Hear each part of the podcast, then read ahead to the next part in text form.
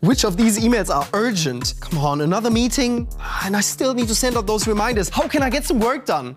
Do you feel like that sometimes? Let AI come to your rescue. It can help you boost your productivity at work, reach your goals, and, as a recent study suggests, even help you get a day off to have more time for yourself. So, what exactly can AI do for you? Manage your time.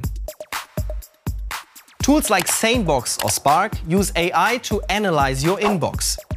Your emails are then prioritized based on importance.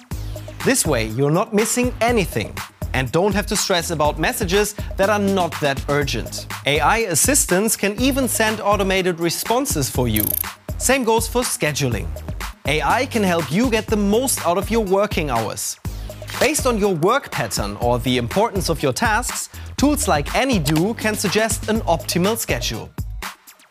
Also, AI can help you and your colleagues find a suitable meeting spot, send invites, or provide relevant documents. Analyzing data. AI can analyze datasets quicker than any human could. Tools like Tableau also visualize findings for you. Businesses working with a lot of data might benefit from this. The tools could help identify problems or unused potential. This might give you an edge in fields like finance or research. Personalize learning. To really excel at your job, you constantly have to improve your skills.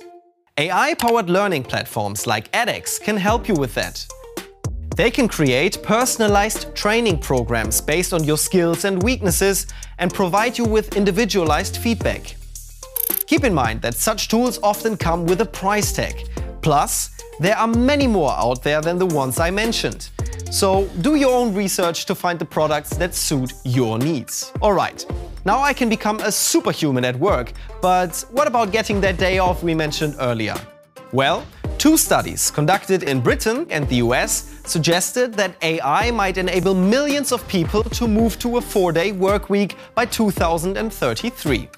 In concrete numbers, AI could reduce the work week from 40 to 32 hours for 28% of the workforce. That's 8.8 million people in Britain and 35 million in the US. But if companies will give their workers full pay for working less, that's another story.